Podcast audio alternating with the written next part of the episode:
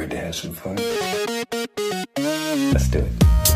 Hoi allemaal en welkom bij weer een nieuwe aflevering van De Makers. Ik ben Diede Vonk, zangeres en actrice. En sinds ik ook zelfstandig muziek en theater ben gaan maken, merkte ik net als veel van mijn collega-makers dat ik tegen een aantal dingen aanliep. Vragen als hoe krijg je je werk aan de man? Hoe hou ik mezelf productief? En wat doe ik als ik even geen inspiratie heb? Daarom ben ik deze podcast begonnen, waarin ik elke week een inspirerende maker interview en vraag om tips.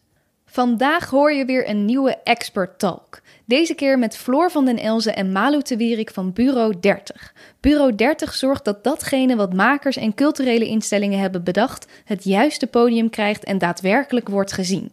Ze weten dan ook alles over hoe jij het best kunt communiceren met je publiek, hoe je zorgt dat mensen jou en je werk leren kennen en ook komen er ontzettend veel tips langs over ondernemerschap in het algemeen.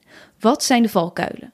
We hebben het over de basics van marketing en kijken elke keer naar hoe jij dit als maker kunt toepassen. Dit en veel meer in de aflevering. En ik weet dat ik dit vaak zeg, maar het is echt zo. Deze aflevering zit ook echt weer packed, packed, packed met tips. Dus schrijf mee of luister hem gewoon twee keer. Het is het waard. Een belangrijke mededeling bij dit gesprek: er is iets misgegaan met de opname. Ik ben de eerste om mijn eigen fouten toe te geven, maar hier is zelfs een video-opname van dat ik een soundcheck doe alle instellingen goed staan, er niets aan de hand lijkt te zijn en vervolgens is helaas toch de microfoon van Floor iets raars gaan doen. Hierdoor klinkt het een beetje alsof Floor in een aquarium zit. Ik baal hier ontzettend van, maar vond dit gesprek te waardevol om niet uit te zenden of over te doen, dus ik hoop dat jullie hier doorheen kunnen luisteren. En ben jij nou een beetje goed met techniek en vind je het leuk om soms eens bij de gesprekken aanwezig te zijn? Laat het me ook even weten, want misschien kan je me dan wel helpen en kan ik me blijven focussen op de gesprekken zelf. Anyways, heel veel luisterplezier. Als je nou je ogen dicht doet en je voorstelt alsof Floor ook daadwerkelijk in een aquarium zit, misschien maakt dat dit gesprek nog wel veel leuker. Hier zijn Malu de Wierik en Floor van den Elzen. Hallo Floor, Malu, leuk dat jullie er zijn. Welkom. Um, wie zijn jullie en wat maken jullie? Leuk dat we er zijn. Uh, wij zijn dus Floor en Malu van Bureau 30 en wij maken content, communicatiestrategieën en campagnes voor veelal culturele instellingen en maatschappelijke organisaties. Nog iets aan toe te voegen, Malu, of is het helemaal... Nee, ja, het is helemaal duidelijk. Maar als je het dan nog een beetje gaat concretiseren, wat het dan zou kunnen zijn, dan zijn dat uh, teksten, foto's, video's, uh, korte social media berichten. Uh, het is dus super divers wat we maken. Ja. En ik denk dat het leuk is om aan toe te voegen dat we dat vaak met een team doen. En ook met een team aan freelancers erbij, want we kunnen niet alles zelf. Ja, want jullie zijn wel met z'n tweeën een, ja, een bedrijf gestart. Bureau 30 heet dat. En um, dat begon in 2015, vijf jaar geleden. Waarom zijn jullie dit bedrijf opgestart? Ja, voor 2015 waren we allebei al freelancers in de culturele sector. Um, en we kenden elkaar van de studie in uh, Groningen, kunst, cultuur en media. En daarna zijn we allebei blijven plakken bij onze stageplek. Dat was de Zomerexpo. Dat was een tentoonstelling in het gemeentemuseum in Den Haag nog toen nog gemeentemuseum, nu kunstmuseum, met open inschrijving. En 250 kunstwerken van iedereen die kunst maakte, konden daar geselecteerd worden. En dan uh, daar verschenen die daar in die expositie. Daar hebben we een aantal jaar samengewerkt en toen dachten we, hey, we krijgen steeds meer klusaanvragen los van elkaar. Uh, we kunnen heel goed met elkaar samenwerken, want we vullen elkaar goed aan. maar we denken ook over heel veel dingen hetzelfde. daar moeten we iets mee. Dus toen zijn we denk ik ja, in 2014 uh, eh, zeiden ook mensen echt tegen ons van... hé, hey, misschien moeten jullie samen, misschien is dat een goed idee. En we merkten ook heel erg dat we tijdens die klussen die we alleen deden als freelancer... dat je echt een beetje een spanningspartner mist. En ook als iets niet goed gaat met de klant... jij wordt ingehuurd als freelancer, dus jij bent de expert... Maar met wie ga je het dan over hebben als het minder goed gaat? Of als je vragen hebt? Of uh, je wilt toch op een of andere manier ook zelfverzekerd overkomen? Toen in 2014 dachten we, ja, we willen toch echt samen... En uh, toen hebben we. Ik heb ergens nog een klatje met onze eerste brainstorm, wat we dan wilden. En uh, ja, toen, toen hebben we best wel doorgepakt. En in 2015 was Bureau 30 een feit. Ja. En nu dus ook al vaak met veel freelancers, die jullie dus ook allemaal aansturen. Dus dat is in de afgelopen vijf jaar best wel gegroeid. Um, ik zag ook een paar dagen geleden volgens mij dat jullie iets op Instagram posten over uh, nou ja, dat de kunstwereld en marketing niet meer zonder elkaar kunnen uh, impliceert misschien een beetje alsof het eerst wel zonder elkaar kon, of dat er in ieder geval in de afgelopen jaar een heleboel is veranderd. Uh, hoe zien jullie dat? Wat, wat zijn de ontwikkelingen geweest de afgelopen jaren? Ja, dat was uh, mijn artikel. Um, het is gewoon een reeks om te kunnen kijken van wat zijn nou overeenkomsten tussen ons vak en andere vakgebieden. En ik heb zelf voornamelijk kunstgeschiedenis gedaan. En ja, ik denk kunstgeschiedenis en marketing of communicatie hangen samen. Want ook al vroeger moest een kunstenaar eerst naam krijgen. En dan werd hij verbonden aan, uh, weet ik veel, uh, grote, grote huizen om, om, om kunst te kunnen maken. Dus het is in principe van alle tijden. Alleen nu is die wereld zo nauw met elkaar verweven. En uh, dat heb ik geprobeerd uit te leggen in, in dat artikel. En ik denk, ja, marketing, online marketing, het is gewoon zo onderdeel van ons dagelijks leven, ook door social media. Je kan jezelf als kunstenaar uh, via een platform zo makkelijk in de markt zetten of laten zien wie je bent en je verhaal. En dat is een beetje de lijn die ik probeerde te, te schetsen. Ja, ik denk ook wel, we zijn allebei gek op kunst. Ik bedoel, we hebben inderdaad, ik heb vooral, ik heb taal- en cultuurstudies gedaan, dus ik heb ook nog wat theaterwetenschap, filmwetenschap en jij hebt vooral beeldende kunst gedaan. Maar we hebben altijd wel het gevoel gehad, daar moeten we iets praktisch mee.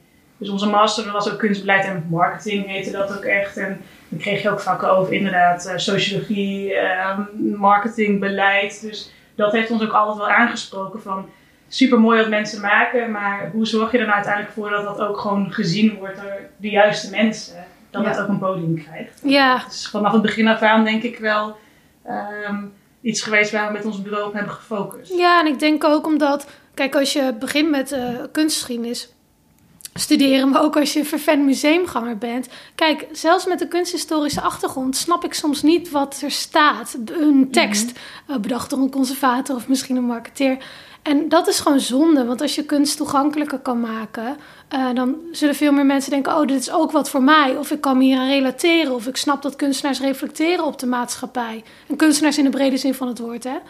Uh, maar vaak wordt er zo ingewikkeld over gedaan, alsof het bijna lijkt alsof mensen graag die kunstwereld gesloten willen hebben. Ja. In plaats van dat het open is voor iedereen en dat mensen zich ergens thuis voelen. En um, ja, dat kan je doen door middel van communicatie en marketing in de brede zin van het woord. En dat was iets waarvan wij, denk daarom dat we ook zijn gaan samenwerken, omdat we alle twee zoiets hadden van ja, heel erg leuk en heel tof wat iedereen maakt, maar laten we er nou op een wat ja, toegankelijke manier over gaan communiceren, zodat meer ja. mensen het kunnen begrijpen. En als je het dan stom vindt, dan is het ook goed. Hè? Je hoeft het niet mooi te vinden. Um, je mag het ook heel stom vinden, maar misschien wel kunnen begrijpen waarom je het stom vindt. En ja, ja dat, dat mist af en toe nog, vind ik. Ja. Wij. ja, klopt. Nee, dat kan ik me heel goed voorstellen. En mooi ook dat je die lijn trekt met vroeger, dat het eigenlijk toen ook al normaal was. Dat je jezelf als kunstenaar moet profileren. Want er wordt vaak toch nog wel gedacht van ja, kunst en commercie of marketing, ja, dat past uh. niet bij elkaar. Dat, dat hoort. Ik snap nooit zo goed waar dan die, dat vandaan komt. Waarom mag dat niet samen? Hebben jullie daar een idee over? Waarom mensen dat niet, niet bij elkaar willen zien of zo, kunst en marketing?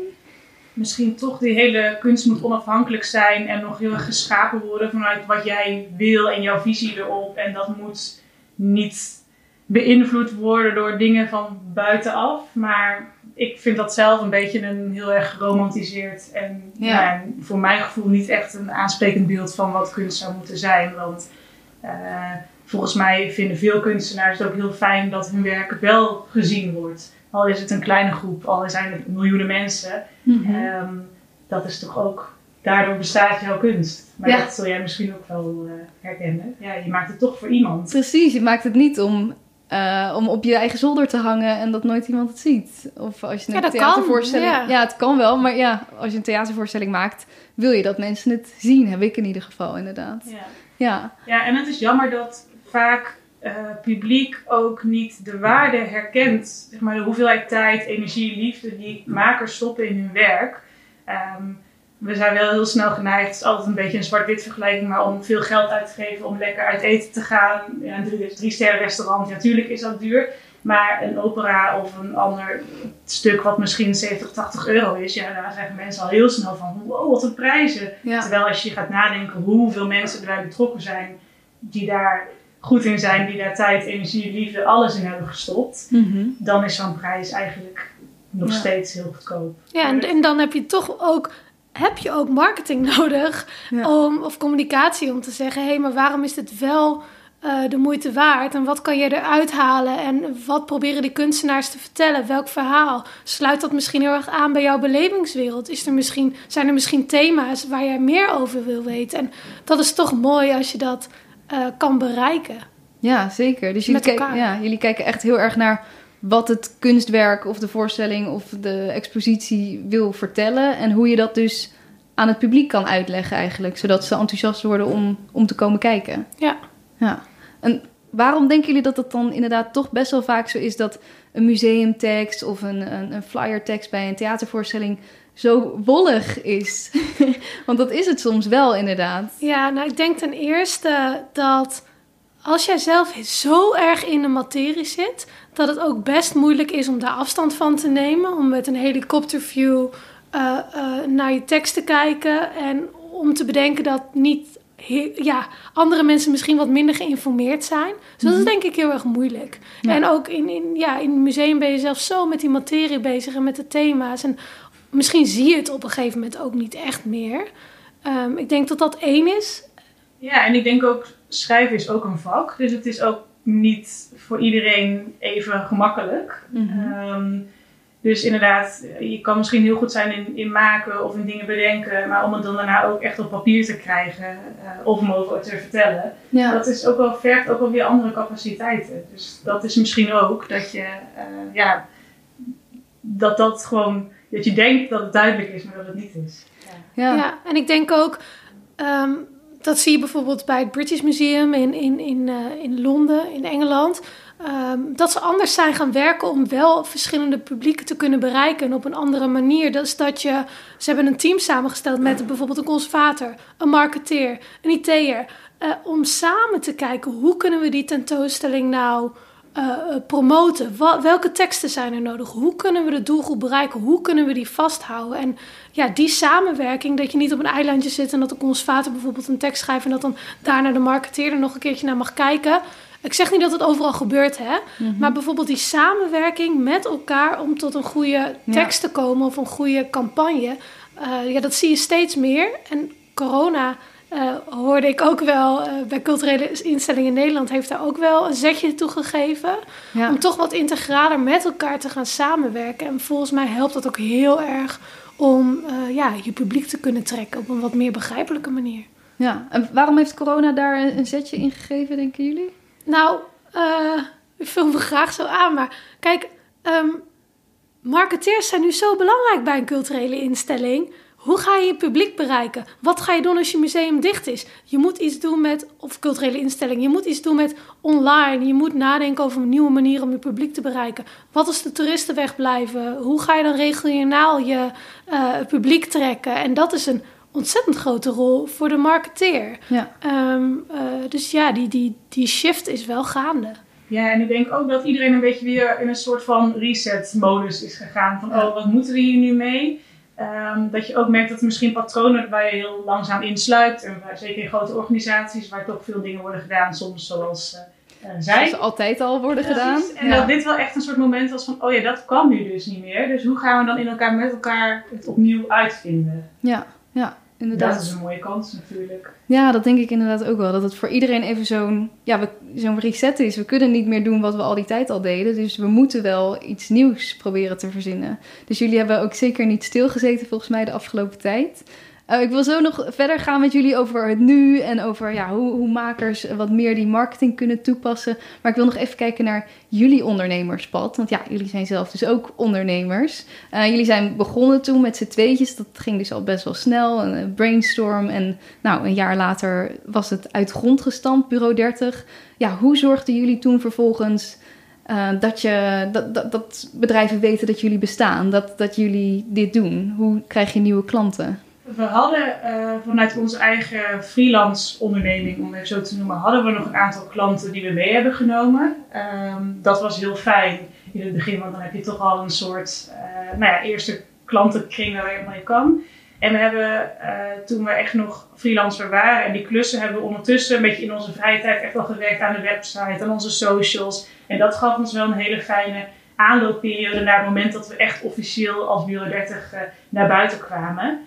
Eh, ja, en toen hebben we eerst heel veel ja, die klussen nog een beetje afgerond en gedaan. Ja, en we hebben ook wel eh, gewoon heel veel dingen aangepakt. We hebben trouwens ook veel gesolliciteerd als bureau via culturele vacatures. Want ja, eh, je Oh. moet toch wat. Dat is in principe niet echt de way to go. Want ze zoeken vaak toch gewoon een los persoon en niet een bureau. Dus gewoon bij vacatures dat ze Ja. één iemand zochten dat jullie dachten wij Ja. solliciteren als Ja, bureau. Dan Ja. zeiden we wel van eh, één iemand van ons kan dan een beetje het aanspreekpunt Oh ja. zijn. Eh, dat wordt ook wel vaak gewenst. En soms stonden mensen daarvoor open en soms niet. Maar dat eh, heeft toch ook wel een aantal klussen opgeleverd. En gewoon ook... we hebben ook één klus vrijwillig gedaan. eh, eh, Oh. Want dat, ja, dat, dat was gewoon een onbetaalde klus. Maar gewoon om ons netwerk ook te vergroten in Utrecht. En ook te kijken van, hé, hey, wat kunnen we nou betekenen voor die organisatie? Hoe kunnen we meer mensen leren kennen? En we zijn gewoon, en dat is denk ik wel de, de misschien de valkuil voor mensen die, die beginnen. Die dan denken, oh, ik ga dat gewoon doen. En dan doe ik, doe ik dat. Een paar dagen in de week ga ik werken aan mijn onderneming. Maar wij waren daar in het begin gewoon meer dan vijf dagen mee bezig. En eh, ja, dat is wel een beetje de realiteit. Als je wil, ervoor wil zorgen dat je redelijk snel een bedrijf uit de poten of uit de grond kan stampen, is dat je gewoon daar veel mee moet, bezig moet zijn. In de Ja. avonturen, in het weekend, eh, naar veel dingen toe, jezelf laten zien. En dat is wel Ja, er, belangrijk. er echt vol voor gaan. Ja. ja, Ja, we hebben ook allebei wel de, we zijn er wel relaxed ingestapt. Dat scheelt natuurlijk ook. We, we werkten eerst nog vanuit ons huis. We woonden vlak bij elkaar toen nog. En dan zaten we om de beurt bij elkaar gewoon aan de keukentafel. Eh, dus je hebt ook niet zoveel nodig. En eh, ja, we, hadden, we waren met z'n tweetjes. En we zagen het ook allemaal wel een beetje hoe het kwam. Dus dat was wel een hele fijne houding om erin te gaan. We hadden ook niet per se enorme doelen of verwachtingen of zo. We hadden geen businessplan. Nee. Het was allemaal niet... eh, we waren jong. Kijk, weet je, 24, 25. Nee, maar bedoel, dan heb je nog niet zo heel veel nodig. We woonden alle twee best wel klein. Dus de huur was ook nog niet zo heel erg hoog. Ehm, ja, wel een relatie, maar je hebt voor de rest niks. Je zit nergens aan vast. Mhm. Je hebt ook echt niet zo heel veel geld nodig. Eh, dus dat was ook wel een mooi moment om te beginnen. Ik kan me voorstellen als je maker bent, favor freelancer, en je hebt al een gezin eh, eh, en een dure hypotheek, dat je daar heel anders instapt. Maar wij konden er eigenlijk heel open instappen en gaandeweg zijn we natuurlijk veel serieuzer geworden. Ja. Ja, en het kantelpunt was een beetje volgens mij april 2016. Toen Ja. was ik net een paar weken op vakantie. Ja, En toen kwam ik terug en toen zei jij geloof ik van... eh, nou, ik heb echt vier klussen binnengehaald of zo. En toen waren we helemaal in shock, soort van dat mensen ons hadden weten te vinden. Want het was allemaal toevallig naar ons toegekomen. ja. Oh ja. Ehm, nou ja, en sindsdien is eigenlijk grotendeels via via... eh, natuurlijk hebben we een goede website en we investeren in de socials en we weten waar we goed in zijn. Maar veel is gewoon wel ook eh, van mond tot mond naar ons toegekomen. Ja, dat ze jullie nu kennen en dat ze weten wat jullie kunnen. Ja. Dus op het begin is het eigenlijk, nou ja, ook voor makers dus slim om te zorgen dat je misschien niet gelijk al enorme kosten hebt. Dus niet, eh, misschien niet per se direct een groot kantoor gaan huren. Of nou ja, gewoon lekker zorgen dat dat in ieder geval laag blijft. Eh, veel investeren. Misschien eens wat gratis doen om je netwerk uit te breiden. En dan vervolgens ja, gaat dat hopelijk steeds meer rollen. Ja, en kijk, voor ons was dat stukje communicatie naar buiten toe. Dat we wel direct een website hadden en direct onze socials en dat ook ja, onderhielden. Ja, Eh, dat heeft ook wel geholpen, want je moet toch zichtbaar zijn. Kijk, mensen kunnen je niet, gaan je niet zomaar vinden. Mhm. Je moet wel ergens goed zichtbaar zijn en dat blijven doen. En je moet gewoon niet doen wat bij je past. Voor ons was dat eh, in 2015 ook bijvoorbeeld Instagram. En eh, ja, die website. En Facebook deden we natuurlijk ook een LinkedIn. Eh, maar ja, gewoon goed zichtbaar zijn en ook vertellen wat je doet. En ja, god, we deden dat ook maar een beetje hapsnap hoor. Het was, er zat ook niet echt een plan achter. Dat is ook pas veel later gekomen. Nee, we hadden nog Twitter, zit ik me nu te bedenken. Oh ja. We hebben wel heel snel een soort van gekild. Omdat we dachten, Past helemaal waarom niet. hebben we dit eigenlijk? Dat past helemaal niet. En dat is denk ik Oh, ook ja. omdat de mogelijkheden een beetje eindeloos zijn. Zeker als je net start en je wil heel graag. Ja, durf ook dingen niet te doen, zeg maar. Want, Ja. nou ja, anders ga je als een kip zonder kop allerlei dingen opzetten die je misschien helemaal niet leuk vindt. Of die uiteindelijk helemaal niet je verder gaan helpen. Ja, of niet bij je passen. Dus dat was bijvoorbeeld, nou ja, een Twitter-account. We vonden het eigenlijk al niet leuk. Ik snap achteraf helemaal niet waarom we überhaupt nog de moeite hebben gedaan. Nee, Nou ja, omdat je dan waarschijnlijk denkt, we moeten overal hoort erbij. zichtbaar zijn. Ja, Ja. precies. En het moet allemaal. Maar als het dus gewoon helemaal niet past bij wat jij doet, ja, waarom, waarom dan eh, doen? ja. Nou, dat is wel een goeie. Dus gewoon in ieder geval goed zichtbaar zijn en ook laten zien ja, wat je dan dus doet, wat je kunt. En toen in 2016, toen ging het steeds meer een beetje rollen eigenlijk. Ja, ja. We, we, we, Floor was dus op vakantie en toen had ik al die klussen binnengesleept. Het was ook mooi, want Floor zat in... Waar zat jij toch? Best wel ver weg. Ja, volgens mij Vietnam. Oh ja, en dus er was ook niet echt tijd om met haar te overleggen. Oh dus ja. ik dacht, nou weet je wat, als ze terugkomt dan... ik trek gewoon de stoute schoenen aan en ik ga gewoon naar al die afspraken en dan eh, zien we wel. Nou, toen kwam ze terug en toen hadden we al die klussen. Maar toen was het ook wel, oeh, dit is eigenlijk te veel werk voor twee personen, joh. Ah. En eh, moeten we nu niet een soort van extra stap doen? Dus toen dachten we, we moeten ook wel een kantoortje en stagiaires, dachten we toen. Ehm, en dat hebben we toen ook maar gedaan. Want, want ja, we, we merkten al snel dat we het met z'n tweeën eigenlijk niet konden doen. Nee. Dat is natuurlijk de valken, hè? als je alleen bent of met z'n tweeën. Je wil eigenlijk altijd genoeg werk. Waardoor je dan per ongeluk vaak te veel aanneemt. Ja. En dan kun je natuurlijk twee dingen doen. Jezelf helemaal over de kop werken, wat we ook duizend keer hebben gedaan. Dat is de grootste valkuil ever. maar je kan ook denken, goh, ik neem iemand aan. En of dat nou in het begin ehm, stagiaires waren... en daarna iemand die eh, als freelancer bij ons kwam... maar daarna iemand bij ons in dienst. Ehm, ja, dan, dan, dan, dan kan je ook veel meer dingen aanpakken. Ja. Maar ja, dat is ook wel een stap. Ja, precies. Ik heb zelf ook sinds kort een stagiair en heb ik, daar ben ik mega blij mee nu ik het heb gedaan. Maar dat voelt als zo'n grote stap om Ja. dat te gaan doen. Hoe, ja, hoe zijn jullie op dat punt gekomen dat jullie dachten, nu moet het gewoon? Daar zat ik laatst nog over na te denken, want eigenlijk, soms heb je van die momenten dat je een beslissing neemt waar je wakker van ligt. Niet heel vaak heb ik dat gelukkig gehad, maar er zijn een paar momenten waarvan ik dacht van, hoe gaat dit wel goed komen? En dat zijn dan uiteindelijk in ieder geval de beste beslissingen geweest die we hebben kunnen doen. Bijvoorbeeld Welke we- waren dat bij jou? Nou, toen we naar een grote kantoor gingen, we zaten inderdaad eerst in een klein kantoor. Ehm, toen kwam er binnen ons bedrijfsverzamelpand wij zitten een heel mooi groot kantoor vrij. Waarvan we eerst van de grap, voor de grap zeiden, oh ha, die willen wij wel. Toen dachten we, ja, maar misschien moeten we het gewoon doen, want het is fantastisch. Ehm, nou ja, toen hadden we die stap genomen en wel doordacht. Maar toen heb ik wel echt af en toe nog s'nachts gedacht oh, is dit wel goed? Het is een enorme investering. Gaan we dit wel redden? Dadelijk bestaan we niet meer. En nou ja, beste beslissing ever geweest. Ehm, en hetzelfde eigenlijk ook wel een beetje met inderdaad personele stappen. Dat je ook wel denkt van, oeh, wat als we over een half jaar niks meer hebben? Of wat als dit, wat als Precies, dan ga je Ja, toch of als die denken. stagiaires het niet leuk vinden of zo. Ja. Ja, je hebt toch geen idee. Ja. Ja. Dus het is soms ook goed om wel een beetje bang te zijn voor je eigen beslissingen, denk ik. Want dan, ja, uiteindelijk komt het wel weer op zijn pootjes terecht. Ja. Dat is de- dat- je gaat er dan voor zorgen dat het werkt. Dat is wel echt zo. Kijk, en in het begin namen we die beslissingen gewoon als een soort van go with the flow. Het was niet echt dat we daar nou extreem lang over nadachten. In het begin niet. Nu zijn de beslissingen wat overwogen. Maar over die stagiaires, het is... Kijk, wij hebben alle twee drie stages gelopen. Ehm, eh, vooral bij culturele instellingen, semi-cultureel. En tijdens die stage hebben we zelf heel erg gemerkt wat we wel goed vonden aan zo'n stage en aan de begeleiding en wat niet. En we hebben wel met elkaar er heel duidelijk over gehad. Als wij stagiaires krijgen, dan willen we ze die op een bepaalde manier begeleiden.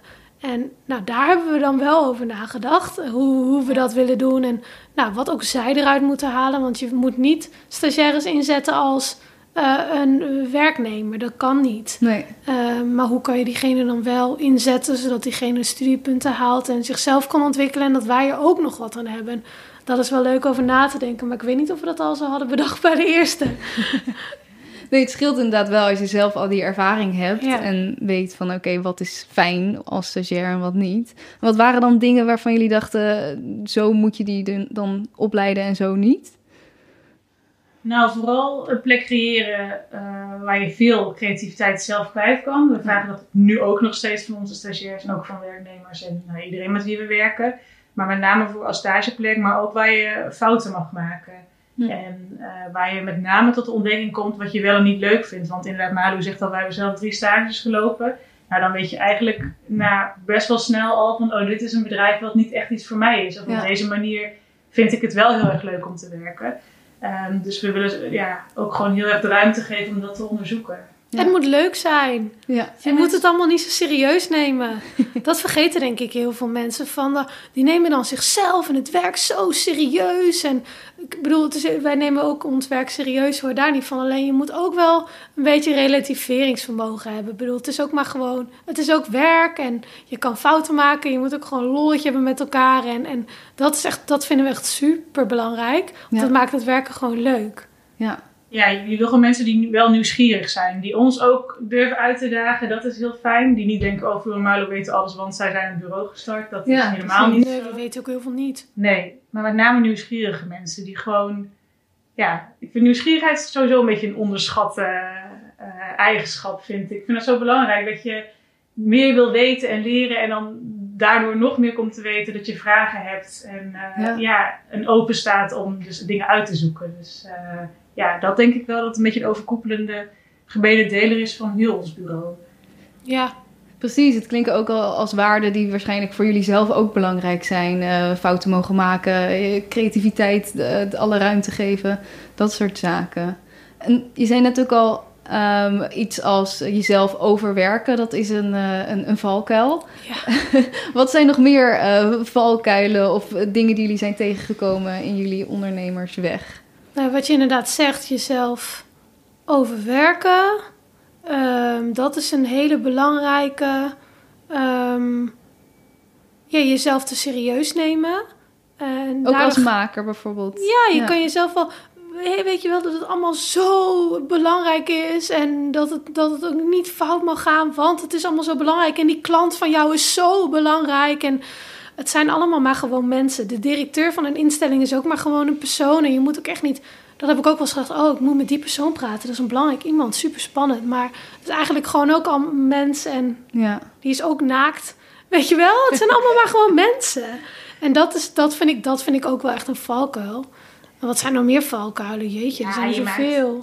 Je maakt, ik weet niet of een valkuil is, maar je maakt natuurlijk altijd wel financiële eh, fouten, om eh, fouten te noemen. Eh, Ja, dat je, dat je denkt, eh, oh, ik ben hier eh, zo lang mee bezig, dus eh, ik ga dit voor jou maken, of het nou een tekst is of een video. En dan doe je een pakketprijs, want dat is natuurlijk vaak in de culturele sector, vinden ze prettig.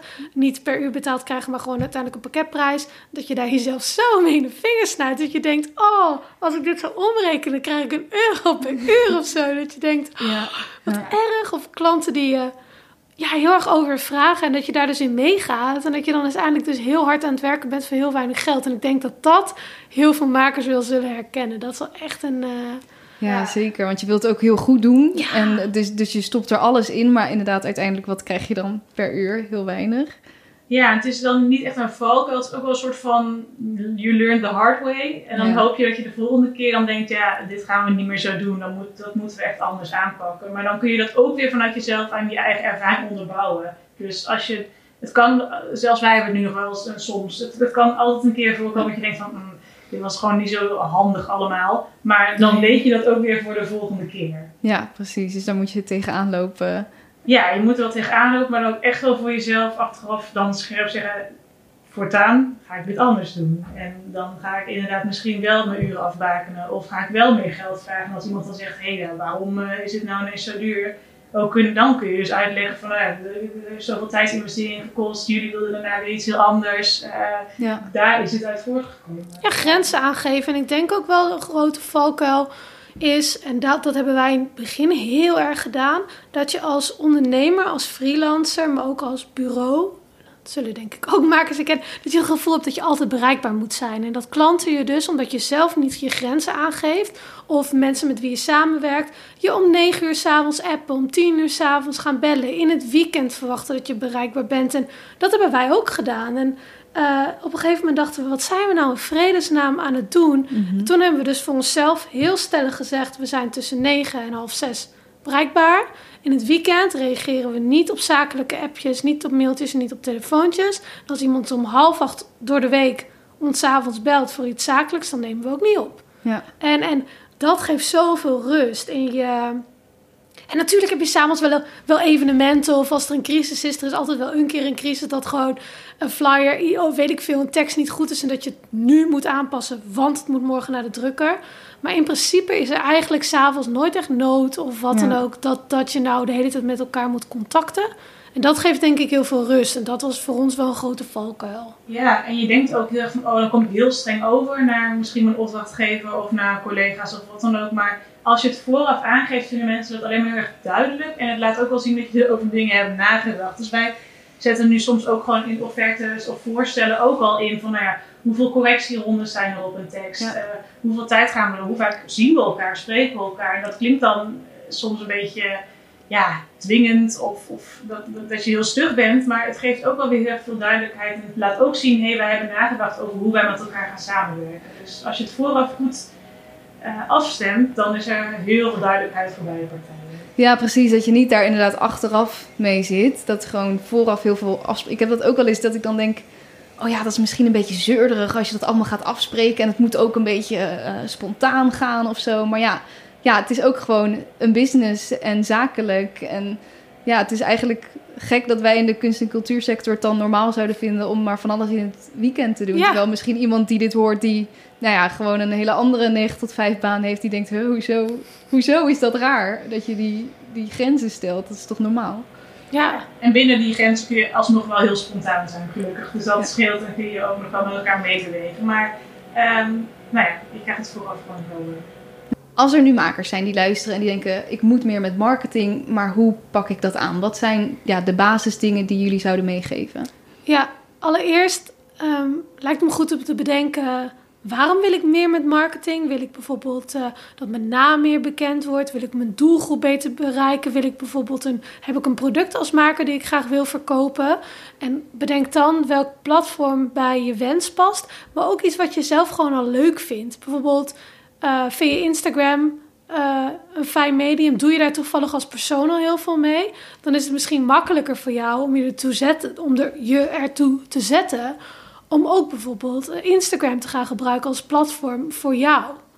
Ja, en wat je ook kiest, vind ik wel, ehm, moet wel gelijk duidelijk zijn als je op zo'n platform komt, of het nou een website is, of een Instagram, of, een, nou ja, of een YouTube-kanaal. ehm, wie je bent, wat je doet en ook waar je te vinden bent voor contact. Want soms zie je wel eens hele toffe dingen voorbij komen of mooie pagina's en dan kun je niet zo snel iemands contactgegevens zoeken of snap je niet precies wat die persoon nou eigenlijk doet. Ja. Nou ja, mensen zijn heel snel afgehaakt. Eh, en dat zou zonde zijn. Dus Mhm. eh, die, van, die, die hele duidelijke dingen van wat doe je nu precies, waar ben je te bereiken, ehm, wat kun je voor iemand betekenen.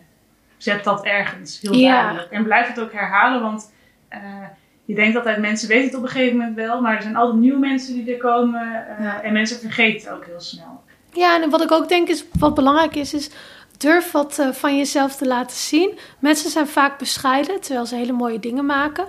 Durf gewoon te laten zien van hier ben ik en dit ben ik en dit maak ik en dat is bijzonder of mooi. En wat ook heel leuk is tegenwoordig, vooral laat ook wat van je persoonlijkheid zien of kijk eens achter de schermen. Geef mensen inzicht in je maakproces, waar je bent. En dat maakt het vaak nog veel interessanter om mensen te volgen en om een band te krijgen als klant of iemand die jouw product wil kopen met, met de persoon en het product wat je aanbiedt aan de markt. Eh, dat helpt ook. Ja, en ik denk ook investeer er wel echt tijd in. Ook al is het misschien soms een beetje noodzakelijk kwaad of leidt het je af van nou ja, Mhm. je maakproces. Ik eh, volg ook iemand die maakt eh, hele toffe tassen op Instagram. En die zei onlangs ook in een story van eigenlijk is 70% is het fotograferen van het product, ze online zetten, Ah. de website onderhouden, heel veel stories maken van het werkproces, contact met Ja. mensen via direct messaging of whatever. En ze ja, eigenlijk is maar 30% echt het maken. Ehm, nu was dit ook iemand met een heel groot account en die er volgens mij ook helemaal in opging dat ze dat deed. Ehm, Die dat dan ook leuk vindt Precies, dus je ja. moet dat ook leuk vinden, maar het, het kost ook wel echt tijd. Ik denk niet dat het eventjes met eh, eenmalig een website in elkaar zetten, dat dat het dan is. Je moet echt wel in de week een paar uur daarvoor reserveren eh, Ja. om eens te kijken van wat kan ik daaraan doen. En Ja. om te zien ook wat het doet. Dus ook wel af en toe eens terug te kijken naar hey, alles wat ik nu heb gedaan, heeft dat het effect gehad dat ik wilde. Dus Mhm. ook goed reflecteren op de acties die je doet. Ja, en als je dat dan dan is het ook vooraf natuurlijk handig om wat doelen, doelen te stellen. Wil, ik, wil je bijvoorbeeld meer bereik of meer volgers? Of wil je echt iets verkopen? Of wil je met drie hele toffe klanten samenwerken? En dan kan je natuurlijk ook, stel dat je het een jaar hebt gedaan of een half jaar, kan je ook meten van hey, heb ik die klanten bereikt? Heb ik die toffe samenwerking gehad? Heb ik, die, heb ik al die energie die ik erin heb gestopt, is het er ook uitgegaan? Ja. Heb ik dat er ook uitgehaald? En zo niet, waar, waar ligt dat dan aan? En ik moet trouwens ook wel zeggen. ehm, Mocht je dit nou allemaal echt niet kunnen of echt niet leuk vinden, want dat is Ja. natuurlijk ook een ding. En niet iedereen kan, is goed op social media. Of niet iedereen wil die tijdsinvestering doen, omdat je gewoon lekker wil blijven maken. Misschien kan je ook kijken of je iemand kan vinden. Ja. Eh, wat we net ook al zeiden bij jou, een stagiair, die het misschien met je kan doen of voor je kan doen. En dat is denk ik ook waarom Floor en ik samen zijn. Heel veel dingen vindt Floor niet leuk, of kan Floor niet goed, of kan ik helemaal niet, of voel ik me helemaal niet senang bij. En dan kun je elkaar aanvullen. Ik zeg niet dat je direct samen een VOF moet beginnen, maar als je het echt niet kan of echt niet wil, of je wil iets naar next level tillen, misschien kan je ook gewoon kijken of iemand jou ermee kan helpen. Want dat is denk ik, gaan we even terug naar het vorige in het kader van de valkuil. Je hoeft en kan natuurlijk als maker ook niet alles alleen doen. Want als freelancer ben je vaak boekhouder, marketeer, maker, eh, de PR-persoon. eh, en dat kan je natuurlijk niet allemaal zijn. Dat ben je niet allemaal. Sommige mensen wel, hè. Die zijn een soort van... eh, Maar niet allemaal tegelijk. nee, En ook niet allemaal dan op een even hoog niveau. nee, dat kan gewoon niet.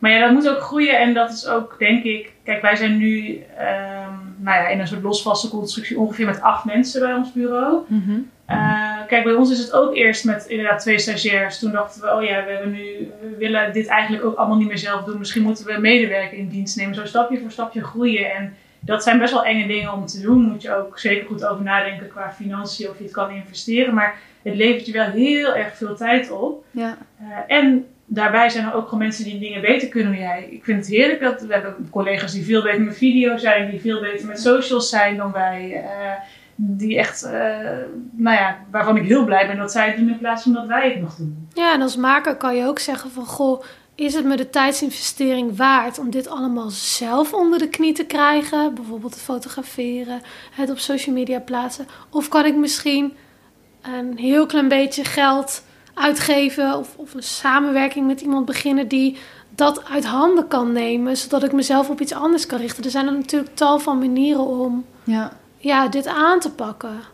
Ja, want ik denk dat dat wel voor heel veel makers echt een grote stap is. Om het, je denkt toch, ja, ik moet dat allemaal zelf doen en het is misschien mijn werk. Dus ik weet het zelf het beste hoe dat dan eh, uitgelegd moet worden of wat, waar dat dan precies om gaat.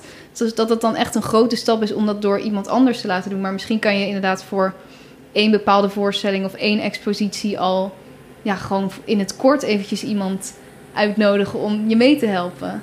Bijvoorbeeld. Dus het hoeft niet gelijk iemand die je vast in dienst neemt Nee. of een enorme financiële uitgave te zijn, maar Zeker niet. zorg dat iemand je helpt. En je toch? kan ook natuurlijk gewoon barteren. Als in ehm, dat je iets gratis voor iemand doet en diegene dan ook voor jou. Bijvoorbeeld, Oh, ja. stel dat jij als maker heel goed bent in... eh, nou, je bent een fotograaf en eh, iemand anders is heel goed in tekst. Dat diegene jou helpt met de teksten. En dat jij zorgt dat iemand een super eh, flashy Instagram foto heeft. Je kan ook denken, als er weinig budget is, we doen het met gesloten beurs. En dan helpen we alle twee elkaar voor, om elkaars expertise Ja, ja, te kunnen ondersteunen. Er zijn, ja, er zijn zoveel manieren mogelijk. ja.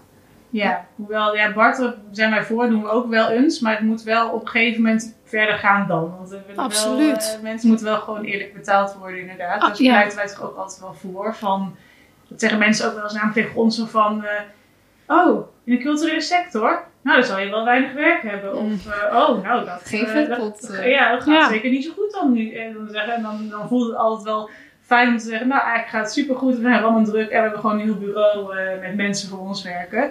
Dus het zijn heel veel van die aannames... Mhm. eh, over dat het inderdaad financieel niet rendabel is. Dat, nou goed, waar we ook al over hadden, van dat commercie niet goed is. En barteren kan natuurlijk echt wel een manier zijn om inderdaad expertise uit te wisselen. Om eens te kijken wat je voor elkaar kan doen, om die stapjes te nemen. Maar probeer toch ook altijd wel na te denken van... Hoe zorg je er in die end al voor dat er ook wel wat brood op de plank komt? Ja. Ja, en dat je inderdaad dan ook wel ja, iemand op waarde schat. Iemand die jou echt kan helpen met marketing. En al is dat voor een korte of een lange periode. dat dat gewoon zo waardevol is dat dat misschien die investering wel even waard is. Dat is ook misschien dat je makkelijk een, uh, een duur uit eten gaat of uh, een nieuwe broek koopt, maar misschien dan daar weer minder geld in investeert, omdat het dan net een grotere uitgave is. Ja. Maar ja, dat dat voor je werk eigenlijk zo waardevol is, het investeren in, ja, in jezelf. Als dat jou weer tijd oplevert, waardoor je op een andere manier weer inderdaad of meer opdrachtgevers kan binnenhalen, of je werk nog beter kan doen, uh, maar, ja, om jouw doelen te bereiken, dan uh, is het echt het overwegen wel waard. Ja. ja. Ja. En dat hoeft echt niet met ineens een, een vast team meteen te zijn of 10.000 euro's die je zogenaamd moet investeren, maar dat kan ook gewoon klein beginnen. Ja. En is er een soort vast stappenplan waar jullie naar kijken als bijvoorbeeld een bedrijf bij jullie komt uh, en die zegt wij hebben een, voorstelling hierover en uh, we willen dat naar het publiek brengen. Is er een vast stramien waar je doorheen gaat uh, ja, om te kijken hoe je iemands verhaal het beste kunt vertellen? Ja, we beginnen altijd met luisteren en heel veel vragen stellen. Want waar we eigenlijk een beetje van af willen in ons marketing- en communicatievak, wordt nog vaak gezien als: oh, dit is nu af, de voorstelling is af, de tentoonstelling staat. Nu moeten er nog even mensen heen. Ja. Um, ja, en dan sta je eigenlijk al wel met 10-0 achter. We willen liefst helemaal meteen aan het begin aan tafel zitten. Ook echt als iets nog in ontwikkeling is. Om dan inderdaad met elkaar na te denken van... Oké, okay, maar voor wie doe je het dan? En klopt dan ja, wat je zegt, klopt de locatie waar je speelt. Ik moet altijd denken aan dat we ooit een keer een festival, een festival benaderden ons in de gemeente Haarlemmermeer. Um, ook voor de communicatie. En het was echt, Haarlemmermeer is een gemeente, er zitten allemaal dorpskernen in. Die doen dan veel met hun eigen dorpskernen, maar niet met de hele gemeente. En zij wilden dat bevorderen, wat echt een hele mooie uh, ambitie is. Maar ze hadden een locatie uitgekozen waar de gemiddelde persoon uit Haarlemmermeer daar niks mee heeft. Die kwam daar nooit. Daar hadden ze ook best wel een beetje een vooroordeel over dat het highbrow was. Dat was veel te elitair. Ja. Ja, en toen we daarachter kwamen, dachten we wel van, oh ja, als je locatie al gekozen is, dan is het best wel ingewikkeld om dan nog iedereen eerst ervan te overtuigen dat die locatie wel goed is, voordat je eigenlijk überhaupt kunt gaan communiceren wat je precies gaat doen. Ja. En om dat dan dus uh, om te vormen. Ja, dus daarom willen we eigenlijk vanaf het begin aan tafel zitten en dan heel veel vragen. Waarom wil je dit? Waarom wil je in de Volkskrant staan? Want dat is natuurlijk ook vaak Of bij, bij Jinek. Ja, of bij de Wereld Draait Door of bij Jinek. Waarom wil je dat? Mhm. Wa waarom heb je deze voorstelling of tentoonstelling of deze... Ja, waarom wil je deze campagne doen? Wie wil je daarmee bereiken? Zijn dat echte mensen die je wil bereiken? Wat is je overtuiging? En vanuit daar is het meestal zo dat wij een communicatieplan of strategie maken. En dat dan, of social media strategie, kijken van welke middelen hebben we allemaal nodig om deze campagne uit te voeren. Willen we video's gaan maken? Moeten er posters bij? Gaan we het alleen online doen of online en offline? En ja, duidelijke planning en dan vaak gaan we het ook uitvoeren. En ja, voor ons is communicatie ook echt alles om je doelgroep te bereiken. Dus wil je, moeten we een evenement organiseren? Moeten we een programma samenstellen? Moeten we een pop-up tentoonstelling maken? Moeten we... Het kan, je kan alles doen om je publiek te bereiken. En dat is denk ik ook het leuke aan ons werk. Is dat je met een klant of voor een klant kan bedenken hoe je uh, het publiek kan bereiken. En dat dat ook met uh, toffe inhoud kan, mm -hmm. maar ook met een poster of met influencers. En uh, ja, dat dan helemaal samensmeden tot een, tot, een, tot een campagne of een, strategie. Dat is ja, heel leuk om te doen. Dus ja, daar zitten wel vaste stappen in. Ja, dit is wel een goede wat je zegt. Is dat je dat eigenlijk al vanaf het begin moet meenemen. Want dat is nou, ook als maker heel herkenbaar dat je een voorstelling hebt gemaakt en dan denkt, oh ja, uh, op het einde, oh, er moet ook nog een poster en een tekstje en uh, oh ja, er moeten ook mensen komen. Dat is echt, ja, bij de meeste mensen die ik ken, echt de allerlaatste stap. Maar hoe kan je dat dan al vanaf het begin in je proces meenemen? Want je wilt ook niet maken voor uh, de hele tijd in je hoofd houden, ik maak het met het idee dat er zoveel mogelijk mensen willen komen kijken. Nee, maar het hoeft natuurlijk ook niet te gaan om zoveel mogelijk. Als jij, uh, je kunt ook op thema kijken. Als je bepaalde mensen hebt die zich heel erg kunnen relateren aan waar jij doorheen gaat. Mm -hmm. uh, ja, hoe bereik je die dan? En dan hoeven dat inderdaad misschien niet meteen duizend te zijn. Maar er tien mensen zijn die al super geïnteresseerd zijn in hoe je dat doet. Ja, hoe, hoe integreer je dat meteen? Nou, je kan, je, wat ik al ook eerder zei, je kan bijvoorbeeld je maakproces alvast gaan delen. Ja, precies. Uh, misschien ja. alvast als je aan het maken bent, een klein stukje tekst of die dingen waarvan je denkt, oh, dit is waarover het gaat. Dat je dat alvast even opschrijft van, wat je tijdens het maakproces tegenkwam. Dat zijn allemaal dingen die je uiteindelijk misschien kan meenemen in een tekst. Die foto's kan je van het maakproces of die video's die je hebt gemaakt, kan je uiteindelijk in gaan zetten als marketing. Misschien kun je daar een hele leuke kleine video van maken of kun je in je stories je maakproces gaan delen. Er zijn natuurlijk heel veel dingen die je alvast zou kunnen, kunnen doen. Maar ik ben het er ook wel mee met jou mee eens dat je als maker natuurlijk uh, ja, ook gewoon moet maken. En inderdaad niet moet zeggen van... oh, ik, ik doe dit uh, voor uh, dit publiek. Of, maar het is wel goed om daar tegen... om ja, tijdens het maakproces wel alvast na te denken... over hoe je straks gaat communiceren. Ja, je kunt ook wel om feedback vragen van mensen... waarvan jij denkt van... dat zou echt ook mijn publiek zijn. Mm -hmm. en ook eens kijken wat zij zeggen. Maar ik zou daar ik zou dat wel bij de juiste mensen doen. Want als je het ja, bij wijze van aan je, je moeder of vader gaat vragen en die zegt wat van ja, heb je daar dan echt wat aan? Zeg maar, kies dan mhm. wel selectief van deze mensen zou ik echt graag in mijn voorstelling willen of hier kijk ik tegenop of ik ben benieuwd naar die, nou, zijn of haar blik erop. Ja. Ehm, dat kan ook heel verhelderend zijn. En dat doen wij soms ook nog wel eens. Gewoon iemand die er totaal niks mee te maken heeft, even een tekst laten lezen en zeggen van hé, hey, is dit logisch? En het is nog zo vaak dat mensen dan denken, dat je dan denkt, oh ja, mensen snappen dit toch niet. Nee. Of, oh, dit hebben we toch nog niet duidelijk omschreven. Terwijl je, bent, je hebt altijd een blinde vlek voor jezelf. Dus ja, en dat heb je waarschijnlijk ook als maker. Dat je iets maakt met een bepaalde bedoeling of idee erachter. En als je dan daarover wil gaan communiceren, gaan mensen dit begrijpen.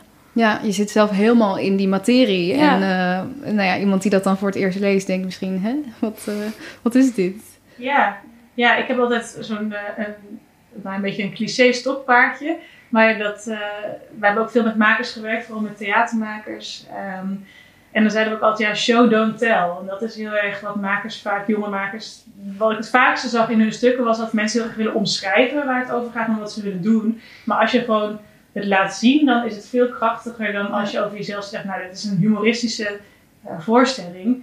Nee, schrijf iets waardoor het gelijk humoristisch overkomt. Ah ja, dus in je, je flyertekst bijvoorbeeld doe je, pas je dat principe al toe. Ja. Want ik ken het wel heel erg van als je op het toneel staat, uh, show don't tell. Dan, je hoeft niet alles te gaan uitleggen wat je aan het doen bent. Hetzelfde principe kun je in je teksten ook doen. Je hoeft niet alles te gaan uitleggen.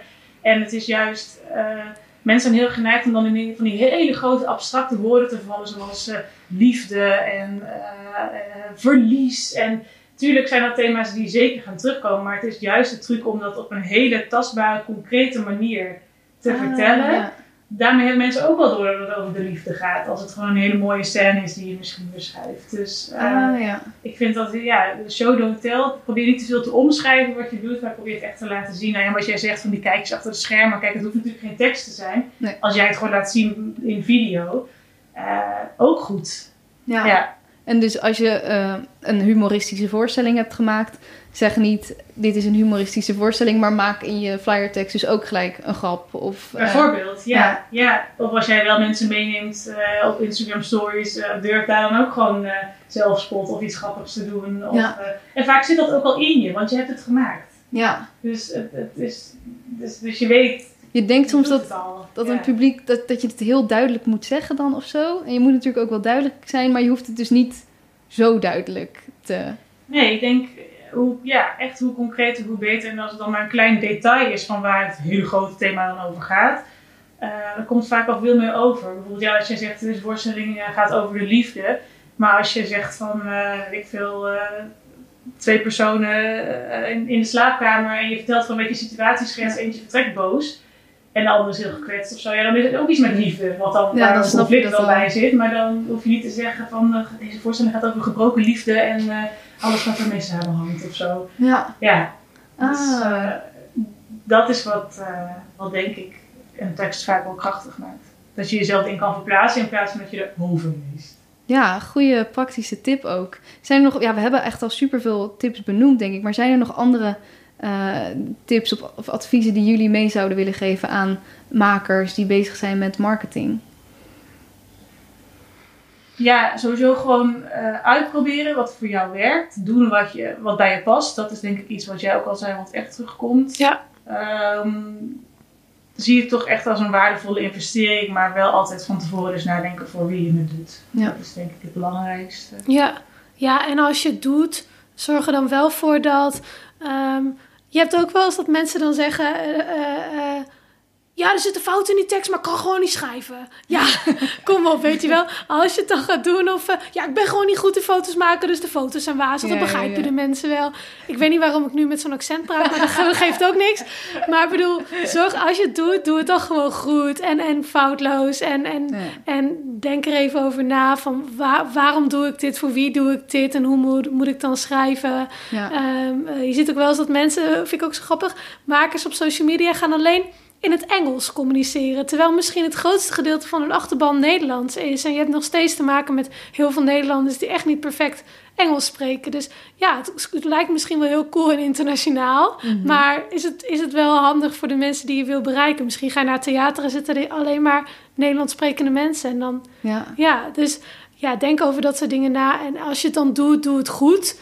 Maar heus mag je fouten maken. Ik bedoel, heus mag er iets staan waarvan mensen denken... Huh, of er gaat iets fout, dat is allemaal niet erg. Maar doe het wel goed als je eraan begint. Ja, en als je al denkt van jezelf, ja, ik kan dat gewoon niet, eh, ja, vraag dan om hulp. Laat iemand het even nalezen of Ja. nakijken. En ja, je hoeft het dus ook niet allemaal in je eentje te doen. Nee, nee. Bijvoorbeeld, eh, mijn vader is dan bijvoorbeeld kunstenaar. Die is niet een hele goede schrijver. Maar hij kan wel bijvoorbeeld mij een soort van blurb aan idee-tekst sturen. En dan kost het me eigenlijk heel weinig tijd om daar iets eh, eh, lopende zinnen van te maken. Dus zo zou je het ook kunnen aanpakken. Van ik zet in ieder geval mijn gedachten goed op papier. Ja. En ik ga even vragen of iemand daar, ja, die beter is in schrijven, daar mooie zinnen van kan maken. Of kan zeggen, nou wat hier nou staat, daar begrijp ik helemaal niks van. Ja, precies. Ja. Zijn er nog dingen die jullie eh, willen gaan doen in de toekomst Nou, vast? Maar wat, wat zijn jullie plannen voor de toekomst? Nou, wij God. zijn niet enorme toekomstplanners. We hadden toevallig eh, van de week ook weer een gesprek dat we dachten, oeh, wat gaan we volgend jaar eigenlijk allemaal doen? Want eh, 2021 komt toch wel dichtbij. Ehm, maar we weten ook wel weer dat, dat allemaal op zijn pootjes terecht komt. Ja, ik ben, wij zijn sowieso heel benieuwd hoe het met de culturele sector en corona gaat op de lange termijn. En wat de financiële gevolgen zijn. Dus ik vind het wel, ja, daar zijn we mee bezig om te kijken van moeten we daar zelf ook niet iets mee. Eh, ook met het hele online gedeelte. Ja, we weten niet hoe lang dit gaat duren. Dus we zitten nu wel te kijken of we Ja. misschien eh, toch ook online wat meer dingen kunnen aanbieden in plaats van altijd live. Ja, als je kijkt gewoon naar een beetje plannen voor ons bureau. We bestaan nu iets meer dan vijf jaar. We zouden nog wel weer groeien. Eh, er komt een nieuwe website aan. Daar zijn we druk mee. Een soort van rebranding. Zelf dat we ook even nadenken. Net zoals wat we nu adviseren aan makers. Huh, maar wat doen we nou allemaal? We doen superveel verschillende dingen. Begrijpen mensen nou precies wel wat we doen? Hoe kunnen we onze teksten scherper maken? Dat is iets waar we zelf op dit moment mee bezig zijn. Ja, en voor 2021 echt voor onszelf bedenken.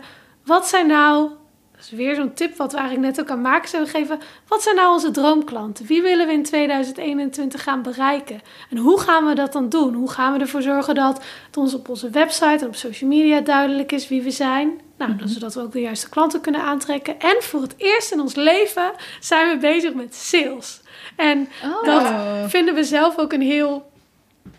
Ja, weet je wel, wa- waar, waar misschien eh, eh, wat we zeggen dat, dat, dat makers vaak misschien wars zijn van commercie, zijn wij altijd een beetje wars van sales. Of van klussen komen meestal naar ons toe. Ja. En dat komt denk ik door goede marketing en door ons kent ons en dat we heus wel goed werk leveren.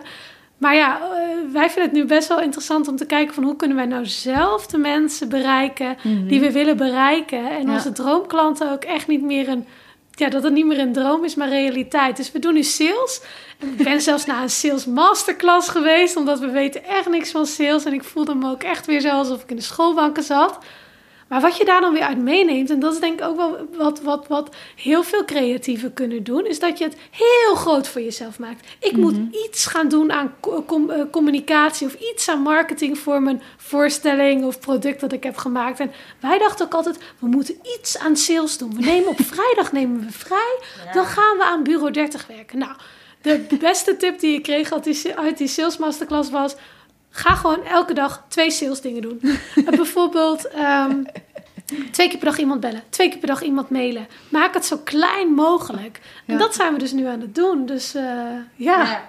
Ja, en dat is misschien nog dus een praktische tip van durf ook te denken van wat kan ik nou niet goed en kan ik daar inderdaad beter in worden. Ofwel misschien een hele cursus, maar er zijn op internet ja, zoveel mensen die je kunt volgen, podcasts die je kunt luisteren, eh, e-books. Nou ja, je hoeft hem zo gek niet te verzinnen. Dan, dan komt op die nieuwsgierigheid natuurlijk op. Of zeker als je nieuwsgierig bent en je wil dat blijven Ja. onderzoeken, dan dat brengt je ook echt verder.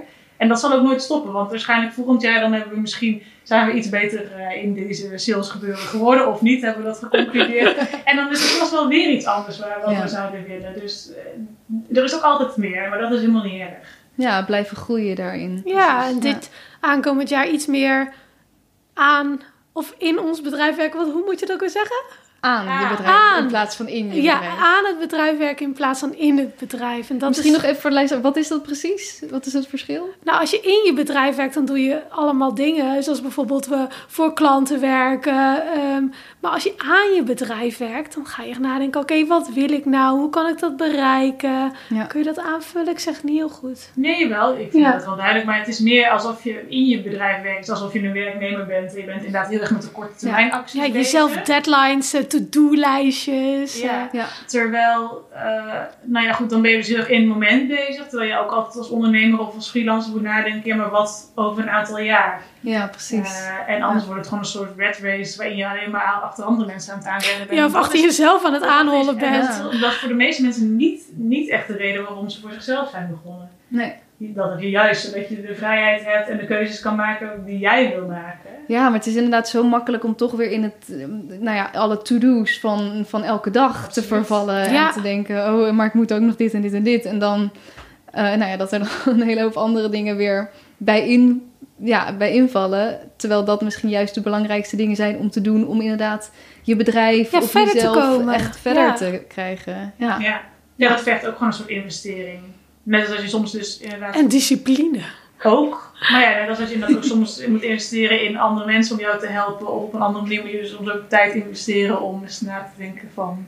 Ja, wat wil ik nou? Ja. En waar wil ik naartoe? En hoe ga ik dat bereiken? En hoe word ik nog beter in wat ik word? Of misschien, ja, leer je nieuwe kanten van jezelf ontdekken. En daar heb je ook tijd voor nodig om aan je bedrijf te werken. Ja. En voor heel veel freelancers is natuurlijk aan je bedrijf werken ook stiekem een beetje aan jezelf werken. ja, Ja, inderdaad. want je brengt toch een heel groot stuk van wie je bent als persoon, breng je mee naar je werk. Zeker. Ehm, ja, dus dat, eh, daar gaan we aankomende tijd ook mee bezig. Wat goed. Zijn er ook vaste momenten dat jullie even met elkaar kijken van... oké, hoe, hoe kunnen we dit bedrijf verder... Oh ja, Helpen? tegenwoordig, tegenwoordig op vrijdag. Kijk, Ja, maar we hebben dat heel, we hebben al jarenlang, en dat is eh, voor de mensen die eh, bij ons bureau werken, stond er dan op eh, vrijdag in onze Google Agenda zo'n eh, blauw blok. En dat betekent dan dat Floor en Malu aan bureau 30 gingen werken. Nou, we kunnen onszelf eh, geen deadline stellen, dus we gingen nooit aan bureau 30 werken, vaak aan klantwerk. Want ja. er is altijd wel werk voor een klant te doen. En dat Mhm. vind je dan super belangrijk, wat het ook is hoor. Maar dan vergeet je om aan je eigen bedrijf te werken. Maar nu zijn we echt streng en werken we elke vrijdag aan ons bedrijf. En soms is dat een halve dag, soms is dat in ieder geval altijd een wekelijkse afspraak om in ieder geval een uur te sparren. Maar we proberen dat ook wel echt een middag van te maken. En uiteindelijk moet dat een hele dag zijn. Mhm. Dus we zijn wel op weg. Supergoed. Hey, volgens mij hebben we echt superveel tips ben- benoemd over marketing, over ondernemen. Ehm, zijn er nog dingen die ik heb gemist? Zijn er nog dingen die jullie willen, eh, ja, nog willen delen? Of... Ja, nou, ik heb nog wel één ding waar we ook nog een beetje naar zitten te kijken voor aankomende tijd. Dat is niet een per se een tip, maar is dat je als marketeer of communicatie. Eh, eh, ja, nu delen we ook weer heel veel tips en we weten heel goed hoe we communicatie kunnen doen. Maar dat we ook willen kijken van hoe kunnen we vanuit onze kunsthistorische of eh, nou ja, bij jou wat meer taal- en cultuurwetenschappen, hoe kunnen we vanuit daar ook wat meer inhoud toevoegen? Of zouden we kunnen kijken of we nog wat in, iets meer inhoud, inhoudelijke programma's kunnen maken om doelgroepen te bereiken? En dat is natuurlijk ook communicatie. Ja, maar niet alleen het sausje zijn. En ik weet dat heel veel klanten ons niet Ah, zien als ja. alleen een sausje. Mhm. Eh, maar ook dat we nog meer vanuit de inhoud en vanuit onze kennis en expertise die we op de universiteit hebben opgedaan willen werken. ja, precies. Dus jullie weten ook heel veel van de inhoud, maar dat laat je misschien nu iets meer aan je klanten over. Ja. Dat zij dan een programma samenstellen, maar dat jullie dus dat zelf ook eh, kunnen doen. Ja. En dan weet ik nog wel een laatste tip, omdat we nu weer honderdduizend andere dingen aan het bespreken waren. Oh ja. oh ja, wij zijn ook altijd van, dat herkennen mensen vast ook, dat je ook altijd honderdduizend ideeën hebt. Dat dus het ook de tip is, niet Oei. alles hoeft tegelijk. En kan Nee, we hebben ook nog eh, twee andere bedrijven zo al heel lang ehm, bedacht. Eh, maar dat, dat voeren we dan ook weer helemaal niet uit. Dus je moet wel gewoon een beetje focus aanbrengen. En ook misschien per kwartaal denken... waar ligt onze focus nou dit kwartaal? Wat ga je als maker doen? Waar ligt je focus? Wat wil je bereiken? En niet zo heel groot van... oh, dit is, lijkt me ook wel gewoon een tof bedrijf om Ja. op te richten. Want die hebben, ja, we hebben dan zelfs al... we gaan dan soms zo ver dat er al een Instagram-pagina is voor dat bedrijf. maar dat gaan we natuurlijk nooit doen. Nee. Nee, Ja. het is zo jammer ergens in het leven. Ik heb dat ook. Je hebt zoveel ideeën en je wil eigenlijk heel veel. Maar ja, als je, als je het allemaal wilt, dan wordt het ook allemaal misschien een soort supergrote berg waar je dan tegenop gaat Ja, zien. dat doe je vaak helemaal dan niks. doe je vaak niks. Nee, nee. Nee. Dus kan je beter inderdaad focus kiezen voor, nou ja, we gaan nu helemaal hiervoor Ja. en, eh, en dat goed uitvoeren. Precies. En behapbaar maken. Ja, Ja. dat ook. Kleine stapjes. Ja, kleine stapjes. Niet altijd denken dat je alles in één keer kan doen. Ja. Ja, een hele grote valkuil voor onszelf. Nou ja, volgens mij doen jullie het supergoed. Eh en eh, nou, We vinden het in ieder geval heel leuk allemaal. En dat is volgens mij het belangrijkste. We vinden het heel leuk wat we doen. ja. En daarom gaat het denk ik ook goed. Omdat je, we elke dag gewoon plezier hebben eh, in ons werk. Ja. ja, dat vind ik heel mooi dat je dat gelijk ook aan het begin zegt. Het moet ook leuk zijn. Het, eh, ja, het is ook gewoon het leven. En het leven, ja, je werk is vaak zo'n groot deel van je leven. Dus zorg dat je het gewoon leuk maakt voor jezelf. Ja. Ja. Nou, ik wil jullie heel erg bedanken. Eh, waar kunnen mensen jullie vinden? Hoe kunnen ze meer Niet weten op over... Twitter. nee, je kunt ons vinden op eh, bureau30.nl, onze website. Vanaf eh, volgend jaar dus hopelijk helemaal in een nieuw jasje. Zeg maar niet te hard. En verder eh, ja, zijn we het meest actief denk ik toch op Instagram, bureau30. En, eh, of op LinkedIn. Ook Ja. Via bureau30. Super, heel erg bedankt. Dat was hem. Heel veel dank voor het luisteren. En Malu en Floor, heel erg bedankt voor jullie super, super goede tips. Hier mijn takeaways van dit gesprek. 1. Neem je werk serieus, maar jezelf niet. Soms maak je dingen zo groot in je hoofd en wordt alles overweldigend. Sta jezelf toe om fouten te maken en dingen uit te proberen. 2. Show, don't tell. Laat bij het schrijven van iets als flyerteksten zien wat mensen kunnen verwachten bij de voorstelling. Dus zeg niet: dit is een humoristische voorstelling of het gaat over liefde, maar laat dat zien door een grap erin te verwerken of al een scenario te schetsen van wat de mensen gaan zien. 3. Tijd nemen om aan je bedrijf te werken in plaats van in je bedrijf. Dit klinkt misschien raar als maker, want meestal kan en wil je jezelf helemaal niet buiten je werk plaatsen. Maar het is zo belangrijk om eens in de zoveel tijd naast je day-to-day opdrachten ook eens te kijken naar waar wil ik heen? Hoe kom ik daar? Communiceer ik nog helder naar de buitenwereld wat ik doe? Het luisteren van deze podcast is al een goede eerste stap. 4. Je hoeft niet alles te doen. En Twitter en Instagram en Facebook en YouTube. Het hoeft echt niet allemaal. Wat past er bij jou en je werk? Doe dat. 5. Het is goed om een beetje bang te zijn voor je beslissingen. Die zorgen dat je een stap verder komt en groeit. Als je dit een interessant gesprek vond en je hebt er iets aan gehad, help je ons heel erg door de podcast te steunen via petje.af slash de. Daar vind je ook allemaal leuke extra filmpjes waarin mijn gasten hun grootste lessen, beste adviezen en inspiratiebronnen delen. Tot volgende week! Vond je dit een leuk gesprek? Abonneer je dan op de podcast en volg de Makers Podcast op Facebook en Instagram. Delen en reviewen is heel erg fijn en laat het me vooral weten als je nog gasten of vragen hebt die je graag wilt horen. Volgende week staat er weer een hele bijzondere, inspirerende gast voor je klaar. Deze podcast werd gemaakt door mij, Diede Vonk, en de muziek is van David Zwarts.